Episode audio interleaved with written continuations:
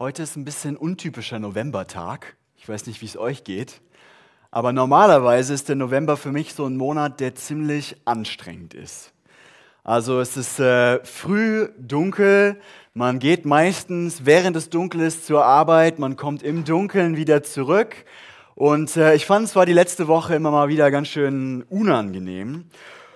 Und ich finde es immer passend in so einer Jahreszeit, wo auch die Natur um uns herum uns spüren lässt, wie sich das anfühlt, durch Dunkel zu gehen, sich darüber Gedanken zu machen, was es heißt, wie wir durch die dunklen und die deprimierenden Phasen unseres Lebens gehen können, wie wir damit umgehen können. Und ich meine, vielleicht ist es jetzt auch ein Geschenk von Gott, dass die Sonne scheint, weil dann ist nicht alles so deprimierend.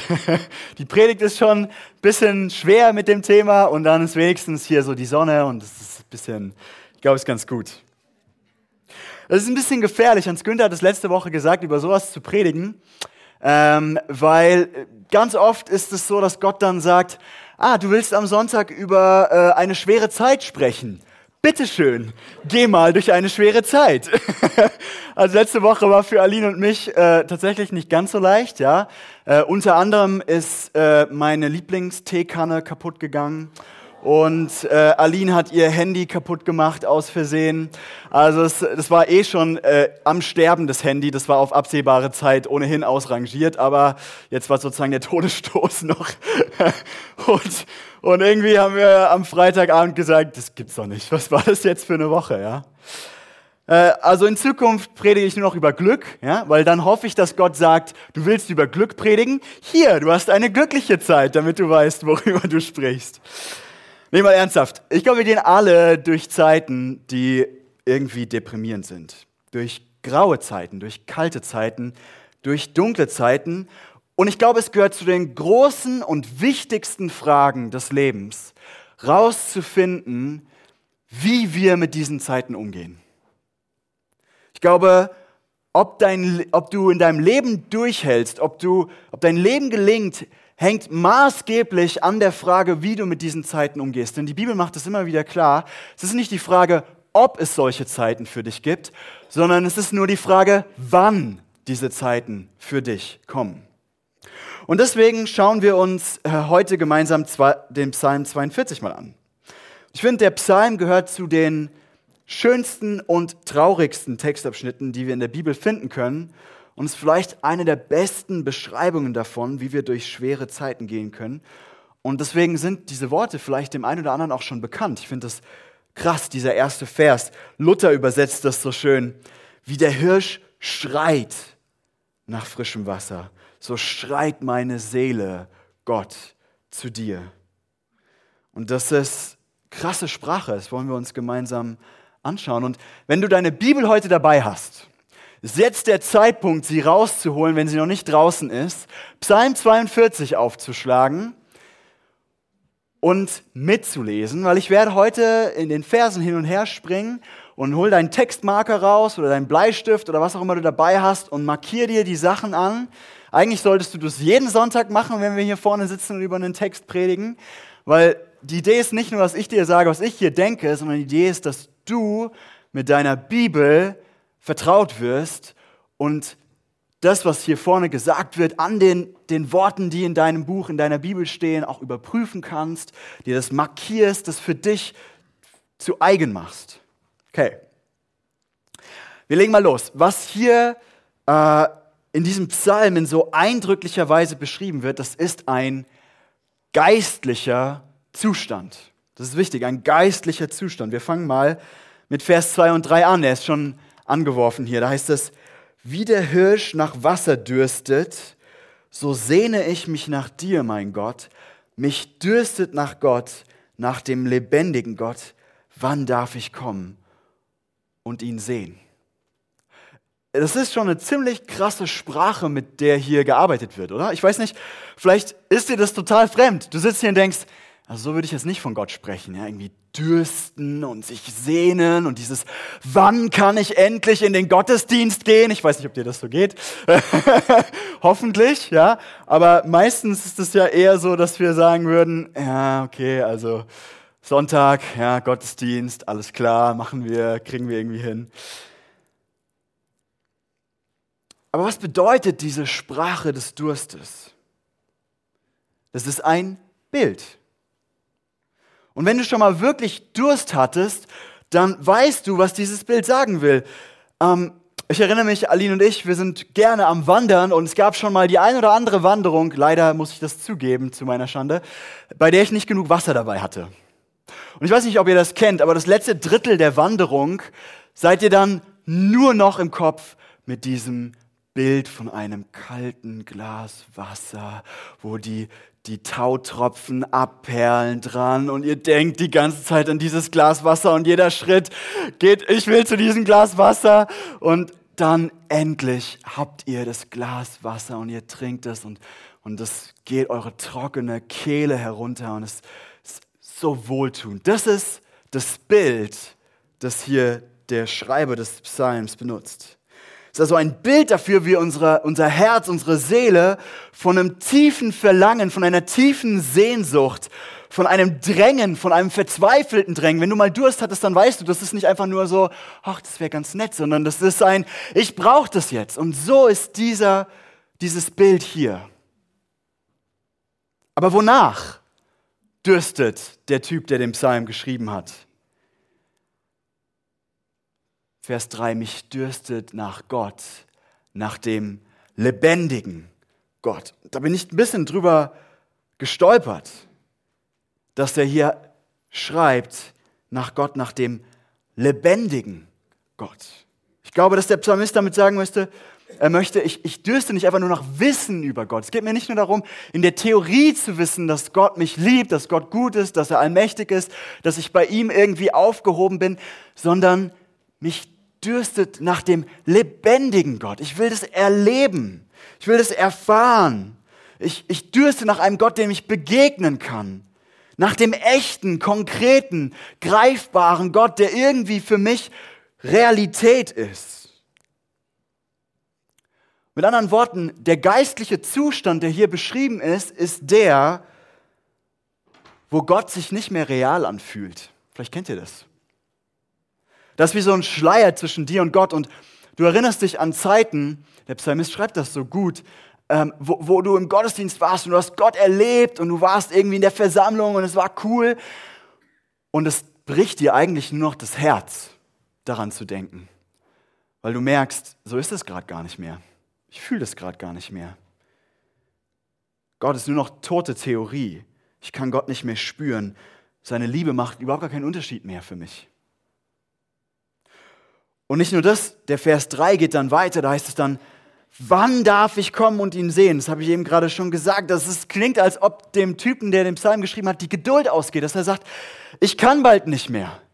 Das klingt fast wie so ein kleines Kind. Ich musste daran denken, wie ich früher meine Eltern immer gefragt habe, wann ist endlich Weihnachten? Und so klingt es. Wann kann ich endlich Gott sehen? Wann begegne ich ihm endlich? Das klingt, als ob jemand nach langem Warten bald keine Geduld mehr hat, auszuharren. Und ich meine, wir könnten jetzt noch weiter durch den Psalm gehen, es geht dann noch, noch schlimmer, ja. Also äh, da gibt es dann Feinde, die, die den Typen, der den Psalm geschrieben hat, verspotten und sagen, ja, wo ist er denn jetzt, dein Gott?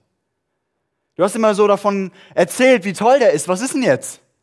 Und vielleicht ist dieser Feind manchmal gar nicht da draußen, sondern der ist in deinem Kopf und sagt dir, ja, wo ist er denn jetzt? der Gott? Wo ist er denn jetzt? Also die Person, die den Psalm geschrieben hat, befindet sich in einer Situation der geistlichen Dürre, der Trockenheit.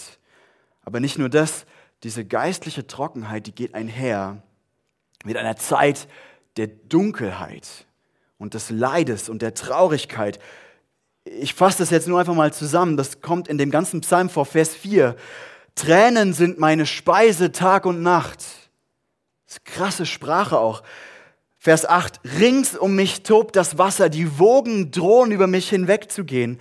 Vers 10, alles ist dunkel und ich leide unter der Gewalt meiner Feinde. Und später in dem Psalm schreit der Autor dann zu Gott, warum hast du mich verlassen?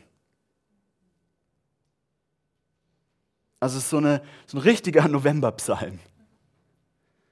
Bevor wir uns anschauen, wie der Schreiber des Psalms mit dieser Dunkelheit, also mit diesem geistlichen Zustand, diesem seelischen Zustand umgeht, will ich euch auf ein paar Dinge hinweisen. Das erste ist, ah, ich habe hier übrigens, ja, wo ist denn nun dein Gott? Ähm, und das gebrochene Herz. Ich will euch auf Folgendes hinweisen. Der Typ, der den Psalm geschrieben hat, war kein geistlicher Schwächling. Ich will, dass das euch klar ist. In Vers 5, da schreibt er, ich bin der jubelnden Menge zum Haus Gottes vorangegangen. Also mit anderen Worten, ich war ganz vorne mit dabei. Ich war mittendrin. Ich wollte dran teilhaben. Ich bin einer von den Leitern gewesen, die vorangegangen sind und gejubelt und gefeiert hat, wie gut und wie groß Gott ist. Warum sage ich das? Ich sage das, weil hier deutlich wird, dass die Bibel nicht sagt, dass wer geistlich reif und weise ist, nie Zeiten der Dunkelheit und der geistlichen Dürre erleben kann. Das ist wichtig. Ganz im Gegenteil, was wir hier sehen, das ist so, dass, dass so eine solche, solche Zeit jedem widerfahren kann. Ich würde sogar sagen, egal wer du bist und auch egal wie, wie geistlich reif du bist, wie weise du bist, wie toll du dein geistliches Leben und dein Leben sonst in der Hand hast, mit an Sicherheit grenzender Wahrscheinlichkeit wird dir eine solche Zeit widerfahren. Und es ist wichtig, dass du weißt, dass das nicht daran liegt, dass du ein schlechter Christ bist. Zweitens, siehst du, wie einfühlsam und wie ermutigend die Bibel ist. Also wenn du dich gerade mutlos, traurig, innerlich und geistlich leer, trocken, verdorrt, innerlich tot fühlst, dann ist das eine Erfahrung, die die Bibel kennt. Und dann will ich dir sagen, du bist nicht komplett komisch, da ist kein Fehler vorgefallen, ja, Gott hat dich nicht irgendwie vergessen oder Gott hat das überhaupt gar nicht mit einberechnet, dass sowas vorkommen kann. Nein, die Bibel kennt solche Zeiten. Und nicht nur, dass sie rechnet, wie ich das schon gesagt habe, damit, dass das zur Erfahrung auch von Menschen dazugehört, die Gott ernsthaft nachfolgen wollen. Und drittens, dieser Psalm gibt uns einen spannenden Hinweis darauf, was eine mögliche Ursache für diesen Zustand sein kann. Wir schauen mal in Vers 5, ich habe ihn gerade für euch angeworfen. Der schreibt der Autor des Psalms, wie er in der jubelnden Menge zum Haus Gottes ging. Ja? Ähm, er war also mittendrin und er war in Gemeinschaft. Da waren so viele Menschen um ihn herum, die auch mit zusammen Gott äh, angebetet haben. Und dann in Vers 7, und das finde ich einen interessanten Kontrast, also einfach nur äh, zwei Verse später heißt es, Jetzt bin ich mutlos, darum denke ich an dich aus dem Land am Jordan und dem Hermongebirge auf dem Berg Misa. Und Ausleger streiten sich, wo das jetzt genau lag, aber was wir wissen ist, das war nicht mehr in Jerusalem. Mit anderen Worten, die Person, die den Psalm geschrieben hat, war mal am Tempel Gottes in Jerusalem mit der Glaubensgemeinschaft am Anbeten und jetzt ist er es nicht mehr. Er oder sie. Und das heißt, hier ist etwas unterbrochen worden. Und zwar sind seine normalen Rhythmen, seine normalen Gewohnheiten der Anbetung und das Umfeld der Menschen um ihn herum, mit denen zusammen er sein geistliches Leben gestalten hat, weggebrochen. Und das ist nicht die einzige Ursache für diesen für diesen geistlichen Zustand, der hier beschrieben wird. Aber es ist eine Ursache und es ist gar nicht so lange her, da ist für jeden Einzelnen von uns unser Rhythmus in unserem geistlichen Leben weggebrochen. Und ich weiß, einige haben sich immer noch nicht so ganz davon erholt. Vielleicht ist für dich immer noch Jesus tot. Es fühlt sich wie tot an. Ist noch nicht wieder in deinen Gefühlen angekommen. Es mag daran liegen, dass deine normalen Rhythmen deines geistlichen Lebens unterbrochen wurden. Okay, soweit zum geistlichen Zustand, den wir hier eindrücklich beschrieben können, äh, bekommen. Ich will euch einfach jetzt in dem Rest der Predigt zeigen oder mit euch anschauen, was wir lernen können darüber, wie hier der Schreiber des Psalms mit diesem Zustand umgeht. Und ich glaube, wir können seinen Umgang mit diesem Zustand treffend mit diesem schönen, alten deutschen Wort ausharren beschreiben. Warum ausharren? Wenn du in deine Bibel schaust, ich habe das jetzt hier leider nicht mitgebracht, aber dann wirst du sehen, dass es eine Art wiederkehrenden Refrain in diesem Psalm gibt, nämlich Vers 6 und Vers 12, wo immer wieder der Psalmist sagt, warum du meine Seele bist du so traurig? Was ist eigentlich los? Und das ist wie so ein wiederkehrender Refrain und worauf das hinweist ist, dass hier jemand immer und immer wieder festhält an demselben. Es kommt immer wieder neu. Da hält jemand fest, da harrt jemand aus. Da bewegt sich jemand nicht und sagt, ich halte hier fest. Ich sehe nicht ein, mich zu bewegen. Hier halte ich fest, an diesem Refrain.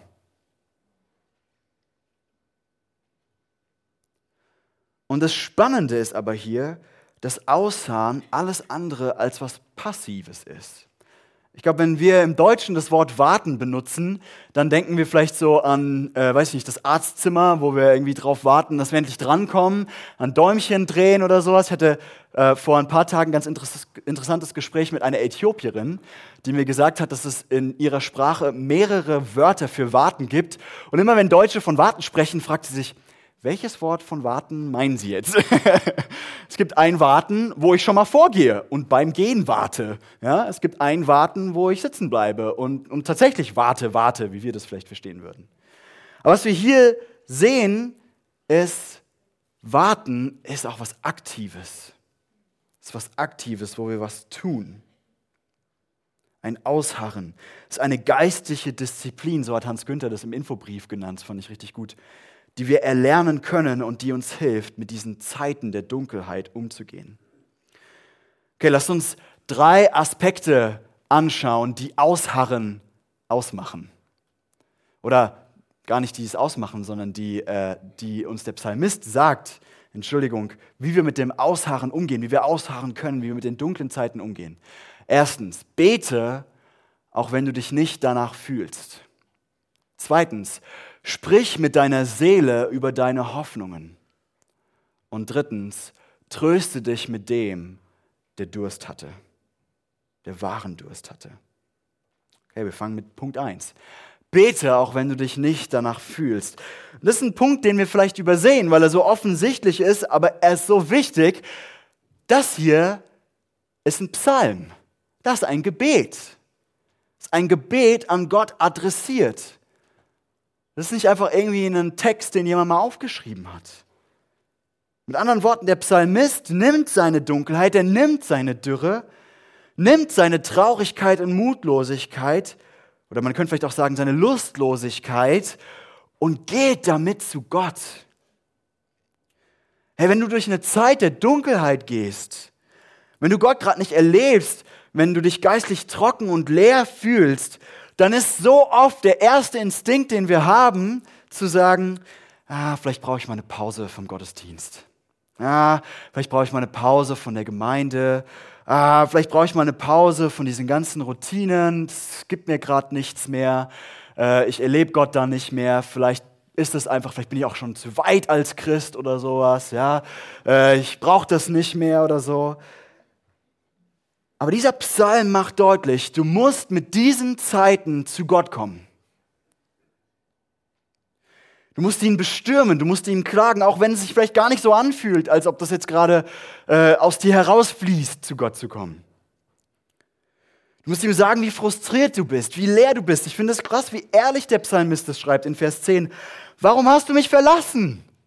Das ist nicht, ja Gott, ich weiß ja, eigentlich sollte ich und so. Nee, das ist, was ist denn los, Gott? Was soll das? Warum muss das alles so dunkel um mich sein? Und das heißt auch, die Bibel sagt nicht, dass der richtige Weg mit unseren negativen Gefühlen, mit der Dunkle, Dunkelheit in uns, mit den dunklen Zeiten, ist, sich zusammenzureißen und gute Miene zum bösen Spiel zu machen. Das ist von einer anderen Philosophie, die nicht aus dem Christentum kommt, dass wir unsere Gefühle immer irgendwie, äh, das darf nicht sein und weg damit und äh, weil ich bin sonst vielleicht irgendwie nicht heilig oder ich bin sonst nicht gut als Christ. Das ist nicht christlich. Die Bibel sagt übrigens auch, dass es nicht der richtige Weg ist, deine Gefühle immer rauszulassen, so nach dem Motto, äh, mir geht es jetzt halt so und alle anderen müssen jetzt damit leben.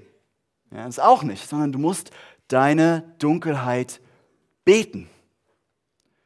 Sie muss rausgelassen werden, aber an den richtigen Adressaten, an Gott. Okay, das bringt mich zu meinem zweiten Punkt. Sprich mit deiner, ich bin heute irgendwie nicht so gut im Weiterklicken, es tut mir leid. Sprich mit deiner Seele über deine Hoffnungen. Sprich mit deiner Seele über deine Hoffnungen. Und wenn es eine Sache gibt, die du heute mitnehmen musst von dieser Predigt, dann ist das, glaube ich, das. Und wenn du deinen Stift dabei hast, dann umrahm jetzt diese Refrains, Vers 6 und Vers 12. Mach die irgendwie deutlich, markier die oder sowas, weil das ist das, das Herz von diesem Psalm. Ich will das mit euch deswegen auch ein bisschen ausführlicher anschauen. Wir schauen uns mal Vers 6 an. Es ist ein Refrain, wie schon gesagt, der zweimal in diesem Psalm vorkommt und dann auch im Psalm 43 nochmal. Eigentlich gehören diese beiden Psalme zusammen, man kann sie zusammen lesen. Und äh, hier heißt es, warum bin ich so mutlos? Warum so traurig? Auf Gott will ich hoffen, denn eines Tages werde ich ihn wieder loben, meinen Retter und meinen Gott. Und leider drückt dieser, diese Übersetzung das nicht ganz perfekt aus, was hier im Hebräischen eigentlich steht. Im Hebräischen, und das ist total spannend, sagt der Autor des Psalms wörtlich, warum betrübst du dich, meine Seele? Warum betrübst du dich, meine Seele? Ich finde es spannend, was da passiert. Ich weiß nicht, ob dir das auffällt, aber der Autor des Psalms spricht mit sich selbst. Ich weiß nicht, ob du dir komisch vorkommst, wenn du Selbstgespräche führst. Ich mache das regelmäßig, meine Frau auch. Äh, manchmal auch während ich dabei bin, äh, was lustig ist. Aber Tatsache ist, jeder von uns hat ein laufendes Selbstgespräch wo du dich für die Dinge lobst, von denen du glaubst, dass du sie gut gemacht hast, wo du dich für die Dinge fertig machst, von denen du glaubst, dass du sie nicht gut gemacht hast. Du bist ständig damit dabei, irgendwie mit dir zu reden. Und der Autor des Psalms, der macht das jetzt. Und da steckt so viel drin, weil wir können lernen von diesem Psalm, wie unser Selbstgespräch in dunklen Zeiten aussehen muss. Zuerst lernen wir, dass der Psalmist seine Seele fragt, warum bist du eigentlich so traurig? Und das finde ich erstmal total schön. Der Psalmist möchte wahrnehmen, was ist eigentlich los? Was ist eigentlich in mir am Laufen gerade? Warum bin ich eigentlich so traurig? Was macht mich eigentlich so betrübt? Warum, meine Seele, bist du so betrübt? Und ich finde, das hat was so Liebevolles im Umgang mit sich selbst erstmal dieses Wahrnehmen. Ich kenne so viele Leute, denen es so schwer fällt, erstmal wahrzunehmen, was in uns eigentlich ist. Vielleicht hast du das in deiner Herkunftsfamilie gelernt, dass das nicht sein darf und dass du die negativen Gefühle wegdrücken musst. Aber ich glaube, das ist nicht, was der Schreiber des Psalms macht. Der fragt erstmal, warum bist du eigentlich so traurig? Was ist eigentlich los? Und ich will dich fragen, sprichst du so mit deiner Seele? Lernst du das, erstmal zuzuhören, erstmal wahrzunehmen, lernst du dich selbst zu fragen, warum bin ich eigentlich so traurig? Was geht eigentlich in mir vor? Das lernen wir hier in dem Psalm, dass das der erste Schritt sein darf von unserem Selbstgespräch. Aber der Refrain geht ja noch weiter. Bleibt da nicht stehen. Das heißt ja dann im zweiten Teil, auf Gott will ich hoffen, denn eines Tages werde ich ihn wieder loben, meinen Retter und meinen Gott. Und ich finde das so weise, weil was wir hier sehen, ist, dass der Psalmist nicht einfach nur dabei stehen bleibt, seiner Seele zuzuhören. Es gibt auf der anderen Seite viele Leute, die sehr gut sind darin, ihrer Seele zuzuhören. Die wissen immer genau, wo der Schuh drückt. Die wissen immer genau, was los ist. Und wenn du sie fragst, wie geht's dir, dann ist immer so, ach ja, und das ist nicht gut und das ist nicht gut. Und das ist, wie gesagt, okay, mal seiner, oder es ist wichtig, seiner eigenen Seele zuzuhören. Aber viele Leute bleiben da einfach dabei stehen. Und ganz ehrlich, was sagt unsere Seele eigentlich die meiste Zeit, wenn wir ihr zuhören? Will nicht, ich habe keine Lust, das nervt mich, ich möchte nicht mehr, das ist blöd und das tut weh und das ist nicht gut. Aber das ist nicht, was der Schreiber des Psalms macht. Er spricht zu seiner Seele. Er hört nicht nur zu, sondern man könnte sogar sagen, er predigt seiner eigenen Seele. Und ich finde das so ein liebevoller Umgang mit sich selbst, der hier deutlich wird. Der Psalmist hört seiner Seele zu, ja.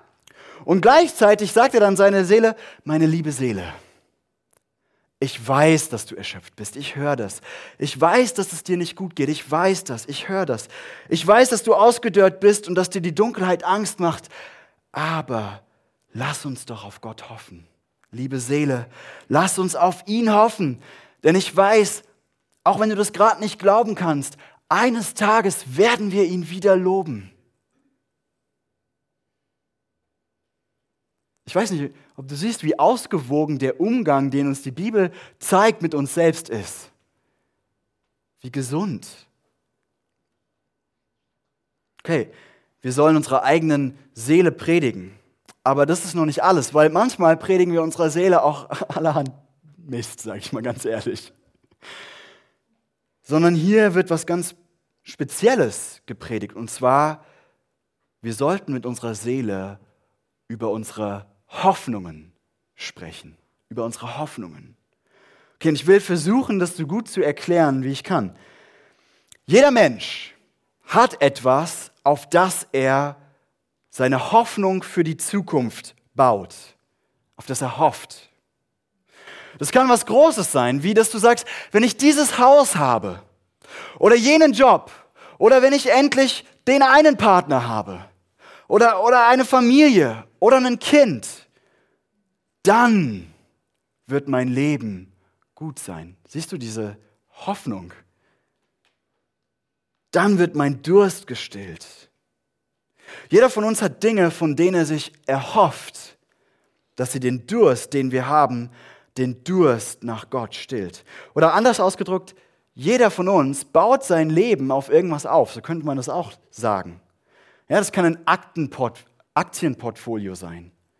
Es können deine eigenen Fähigkeiten sein. Oder irgendwas anderes, eine Beziehung oder sowas. Das kann aber auch was Kleines sein, wo du mitten in der dunklen Zeit dein Herz dranhängst. Das habe ich letzte Woche im Selbstversuch beobachten können. Ja? Ich hatte irgendwie einen schlechten Tag und dann habe ich gemerkt, wie mein Herz gesagt hat, oh, wäre es nicht schön, wenn du mal wieder irgendwas das machen könntest. Keine Ahnung, ein neues Lego-Set kaufen, in meinem Fall. Oder den leckeren Tee trinken. Oder wäre es nicht schön, wenn du heute Abend einfach mal den Abend auf der Couch verbringen könntest? Mit dieser Serie, die du so toll findest. Oder sowas. Man könnte biblisch sagen, ich war in der Gefahr, meine Hoffnung für die Zukunft in meiner Couch und meinem Fernseher zu finden. Oder du legst deine Hoffnung da rein, was Schönes beim Shopping zu kaufen oder was auch immer, du kennst dein Herz am besten, du weißt, was, worauf du hoffst. Ich hoffe, ihr versteht, was ich meine, wenn die, oder was die Bibel meint, wenn sie von Hoffnung spricht. Und jetzt ist es in den ganzen Psalm, finde ich, so offensichtlich klar, dass der Typ, der den Psalm geschrieben hat, darum ringt, seine ganze Hoffnung in Gott zu setzen. Ja, er sagt, ich habe Durst nach Gott. Und das heißt so viel wie, ich will auf Gott hoffen. Er soll mein Retter sein.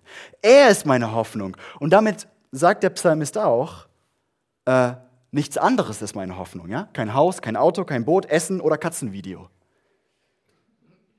Und lass mich das nochmal anders ausdrücken. Der Psalmist hat erkannt, dass alle seine Sehnsüchte, sein Durst am Schluss eigentlich nur in Gott gestillt werden können. Ja, dass diese Sehnsüchte, diese Hoffnungen, die wir haben, dass sie im tiefsten eigentlich eine Sehnsucht nach Gott ist. Und wenn du vielleicht mit dieser krassen Beschreibung des Durstes nach Gottes am Anfang der Predigt nichts anfangen konntest, wenn du sagst, das habe ich noch nie erlebt, so durstig nach Gott zu sein, dann liegt es vielleicht daran, dass du noch nicht verstanden hast, dass deine Sehnsüchte nach Partner, Karriere, Auto, Haus, was auch immer, dass die im tiefsten eigentlich eine Sehnsucht nach Gott sind. Und ich kenne niemanden, der das besser ausgedrückt hat als der Autor C.S. Lewis. Und ich habe euch dieses ähm, Zitat mal mitgebracht. Die Sehnsüchte, die in uns aufsteigen, wenn wir uns zum ersten Mal verlieben, wenn wir zum ersten Mal über irgendein fremdes Land nachdenken oder wenn wir zum ersten Mal mit einem, uns zum ersten Mal mit einem Thema beschäftigen, das uns begeistert. Und da kannst du jetzt alles andere einführen, was deine Hoffnungen sind. Können durch keine Ehe, keine Reise und kein Studium jemals gestillt werden. Und dabei will ich von Landläuf im landläufigen Sinn gescheiterten Ehen, Urlauben und akademischen Laufbahnen gar nicht erst reden. Ich rede von den bestmöglichen Fällen. Da war etwas, wonach wir in jenen ersten Momenten des Sehnens die Hand ausstrecken und was in der Wirklichkeit einfach verschwindet. Wir mögen eine gute Ehefrau finden, die Hotels und die Landschaft mögen überwältigend sein und die Chemie mag sich als äußerst interessantes Fachgebiet erweisen, aber trotzdem ist uns etwas entglitten. Wir suchen etwas in den Dingen, auf die wir hoffen, was letztlich nur Gott dir geben kann. Und was heißt das? Ich versuche das jetzt mal alles zusammenzubringen.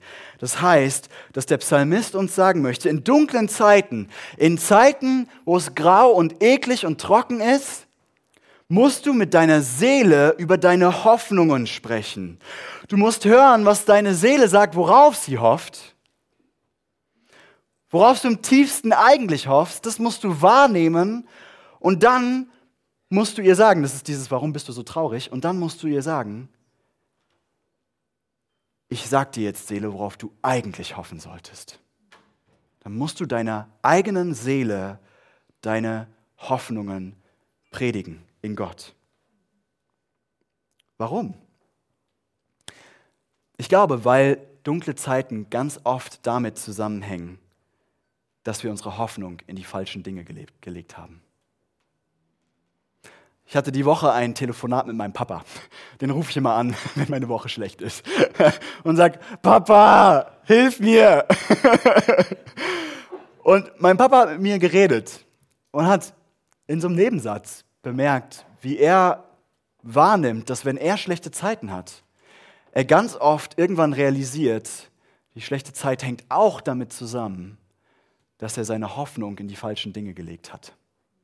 Dass er sein Herz an die falschen Dinge gehängt hat. Oder anders ausgedrückt, dass seine Haltung gegenüber den Dingen vielleicht nicht gesund war. Und während er das sagt, macht in meinem Kopf so einen Moment, wo ich denke, das weiß ich eigentlich. Klick. Ja? Und ich realisiere, ich bin auch deswegen so deprimiert die Woche gewesen, weil ich meine Hoffnung so sehr in die falschen Dinge gelegt habe. Darin, wie toll ich als Pastor bin, darin, wie super lecker mein Tee ist, darin, wie äh, toll irgendwie meine Arbeit ist oder sowas. Und ich habe echt umkehren müssen und habe Gott gesagt, Gott, es tut mir leid. Ich habe meine Hoffnung in die falschen Dinge gelegt und ich habe meiner Seele angefangen zu predigen und gesagt, Seele, ich weiß, ich weiß, dir geht es nicht schlecht, aber denk an den Herrn und hoffe auf ihn, denn es wird wieder ein Zeitpunkt kommen, an dem du ihn loben wirst. Und das bringt mich zu meinem dritten Punkt. Tröste dich mit dem, der Durst hatte. Es gibt einen Trost, eine Hoffnung, die selbst in der größten Dunkelheit statthält. Was meine ich? Schau nochmal auf die Verse 10 und 11, wenn du sie dabei hast. Ich lese sie auch nochmal. Da schreibt der, der Autor von dem Psalm, zu Gott, meinem Felsen, rufe ich, warum hast du mich verlassen und warum muss alles so dunkel um mich sein und ich unter der Gewalt meiner Feinde leiden? Ihr Spott ist mir wie eine tödliche Wunde, wenn sie spotten und fragen, wo ist denn nun dein Gott? Leute, in Zeiten der Dunkelheit und des Durstes musst du dich an Folgendes erinnern. Neben den beiden ersten Dingen, die ich genannt habe. Du musst dich erinnern, dass es einen gab, der wirklich von Gott verlassen wurde. Du musst dich daran erinnern, dass er verspottet wurde. Wo ist denn nun dein Gott? Und dass dieser Spott nicht einfach nur eine tödliche Wunde im übertragenen Sinne war, sondern dass er wirklich tödlich verwundet wurde. Du musst an den denken, der wirklich Dunkelheit erlebt hat. Du musst an den denken,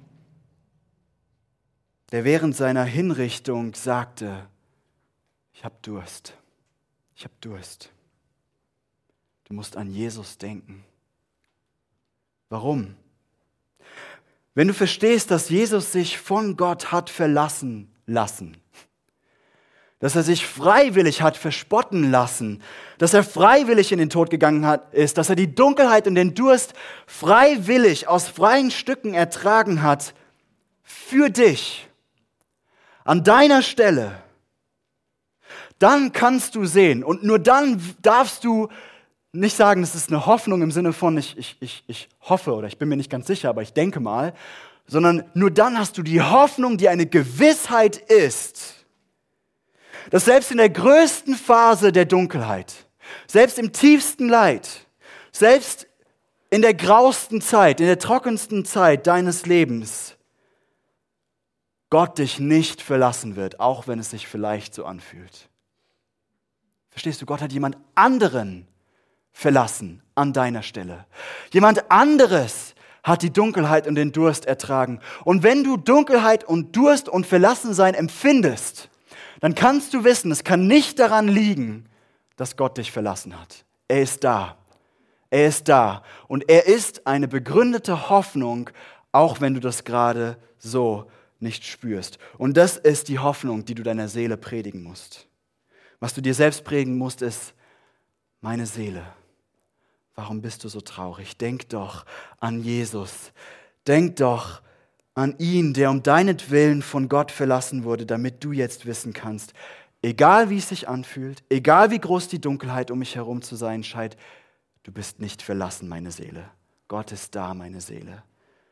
Und du wirst ihn eines Tages wieder loben, mein Retter und Gott. Amen.